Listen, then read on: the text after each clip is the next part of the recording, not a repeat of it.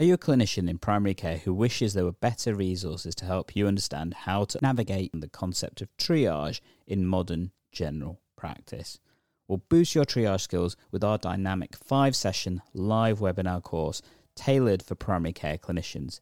Led by myself and Dr. Ed Pooley from Difficult Conversations, this comprehensive training covers all facets of remote patient triage, whether that be digital, on call, or other opportunities.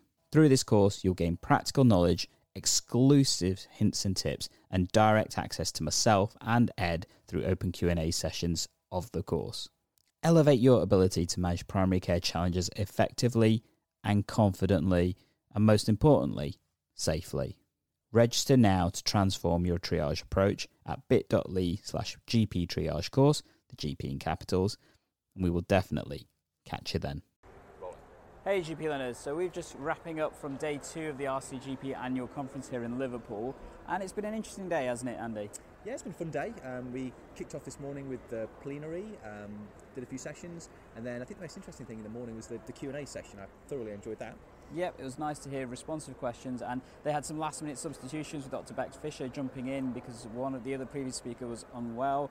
In addition, we had Dr. Nikki Kanani, um, Dr. Mar- uh, Professor Martin Marshall, the chair, and Aarti Bansal um, working on the Green project and stuff. So really nice question Q and A section, yeah. which covered a variety of things, including the inevitable letter from Sajid Javid and the responses to that, which I do feel was responded appropriately and a, a, measured response, I think. I think so. I mean, I think it was very good of Nikki Kanani to turn up when Sajid Javid absolutely didn't turn up.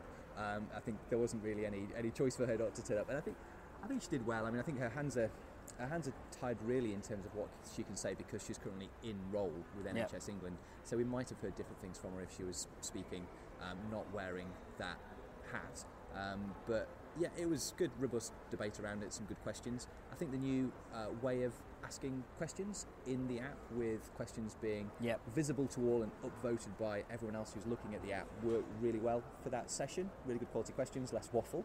Definitely less waffle, more effective, I think, at getting a variety of questions. Slightly annoyed my question to get asked, but hey, that's the downsides you of need it. to construct a better question, Gandhi. It didn't get upvoted it, enough. It was pretty simple. It was like, when are we going to see the change to the Carr-Hill formula? But hey, obviously, I think that was probably more for the GPC to answer than anything else. Yeah, and, and actually, this, the session on the inverse care law I found really, really good, yep. which was the other session that we attended this morning. Um, that was actually led by Dr. Bex Fisher and Dr. Rachel Steen from the Fair Health podcast and various other things that they both do together in terms of tackling health inequalities and really eye-opening session in terms of the challenges that health inequalities face um, for practices and their patients. Yeah, and a challenge to the system and, and government and our local ICSs uh, in terms of, you know, are we are we serious about levelling up and tackling health inequalities? And if we are, we need to do something around the, the funding yep. models. After that, we had lunch, uh, which was an okay experience this time compared to yesterday.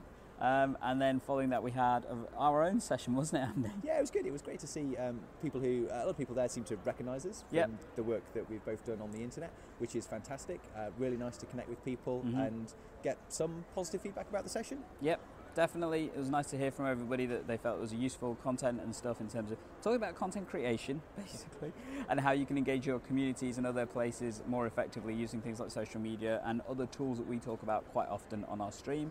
So hopefully you've all found that useful. We kind of showed our process for creating episodes which we did this morning which is the episode that you're going to get tomorrow talking about that funding letter. So definitely make sure you click on to watch that tomorrow morning at 11 o'clock um, as we go through the lovely funding letter to improve access to GP practices and supporting GPs and stuff. And finally, uh, we've just come out of the plenary session, mm-hmm. um, and it was great. Some some good closing words from Amanda Howe. I think has been an, an excellent president in a very unusual period yep. of time for everyone, including her being president. I think absolutely. She recognised that it's a different type of presidential post that she's had. Normally they go out and see practices, see the faculties, all that kind of stuff, and obviously a lot of that had to pause because of COVID.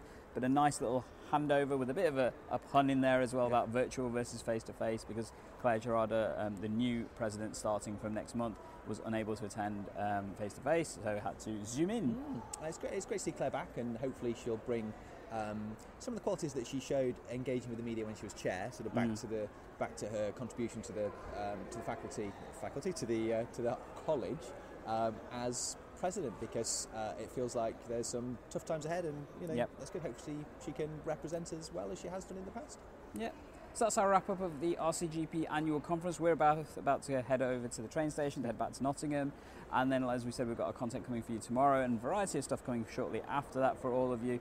We hope you really enjoyed this kind of unique opportunity for us to cover the conference.